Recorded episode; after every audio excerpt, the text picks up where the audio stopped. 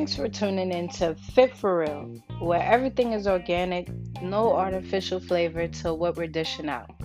I'm Aisha Ashwood, your local exercise physiologist with everything fit for real for you.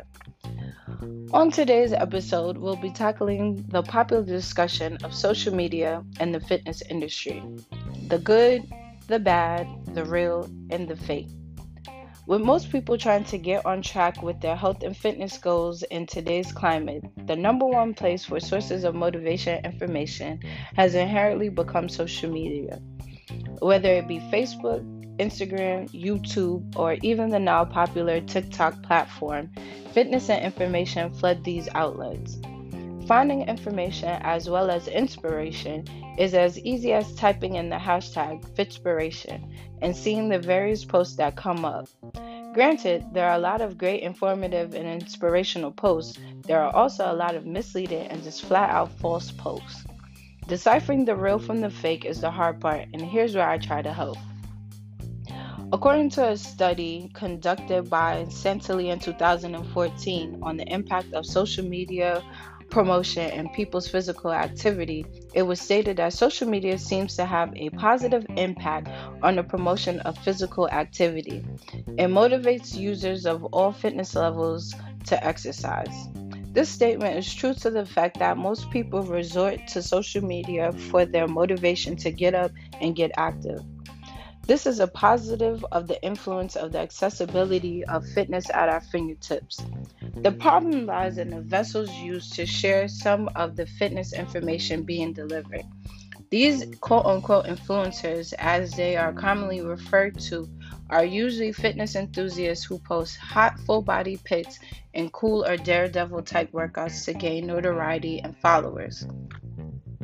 Most of the time, these influencers have no formal background, whether it be schooling or years of experience in the field of actual exercise science and nutrition. With any and everybody able to post and share their knowledge of fitness and healthy living, it's an everyday battle for trained professionals to compete with the overnight YouTube university scholars and doctors. Social media platforms such as Instagram, while they do conduct a verification process, the criteria for verifying fitness trainers is pretty lax and contributes to the overall problem of people getting misleading or incorrect information given to them. Fitness influencers, while they can be great for the field, and I will say, in my opinion, have been very positive in making health and fitness a cool thing to do, do not do enough fact giving, and the people latching onto their ideas do not hardly do any fact checking before running off and spreading this newfound knowledge they've acquired from their favorite fitness influencer. Which leads to my next point the mental and social effects of social media and fitness on teenage females. A study conducted by Vogel in 2014 looked at the effects of chronic and temporary exposure to social media based social comparison information on self esteem. This study concluded with its results indicating that overexposure to profiles that show healthy habits tend to negatively affect the self esteem of teenage girls because of the self comparing they do while viewing these types of profiles. The problem here is that a lot of influencers only show the end result of where they have reached. Most do not show the actual work that has to be put in, or even their own start, and how they were not in perfect shape their whole lives. And even when they sometimes give a quote unquote in depth look into their daily routines, it's actually a facade to make things seem very easily attainable. Not saying that living healthy and fit is so hard, but most times, people aren't realistic about the time and effort necessary to put in to achieve their goals. With all these perfect looking people telling others how easy it is to live these healthy and fit lifestyles, low self esteem and depression is a major thing to look out for. People go out of their way to achieve these unrealistic bodies that they aspire to look like and do not even know the truth about some of their favorite influencers and how they may have had some enhancements done to their bodies to attain these looks.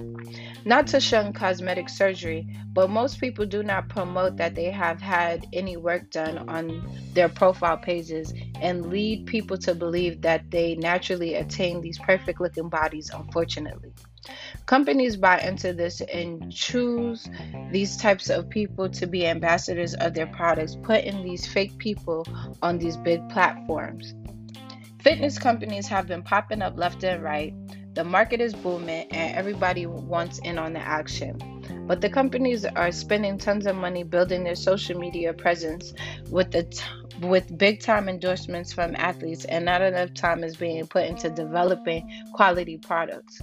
While having a familiar face attached to a product is important to help sell it, having people who are relatable and genuine to the product are just as important, especially when it comes to products related to health and fitness. Some companies have a perfect balance, but a lot do not, unfortunately, and the consumers catch the short end of the stick most times. Social media is a gift and a curse, but with professionals like me to help keep these masses informed, it can be more of a tool to inform versus something that ruins the credibility of quote unquote real professionals because we have to compete with influencers and lazy companies. Encouraging our clients to always fact check information they come across will better equip them with being able to decipher BS and actual useful information. Me as a professional, I can use my knowledge and share it across various social media platforms to debunk any misleading information brought to my attention by clients or from general conversations with people I cross paths with. Along with promoting realistic goals that people should set for themselves as they embark on their fitness journeys will help informing people and clients that they should be their own body goals while people can be looked at for inspiration. They should look at themselves and focus on being the best version of themselves and not try to look like somebody else they may see. In conclusion, social media should be used as a tool to continue to help keep building the awareness of the importance of living healthy lifestyles.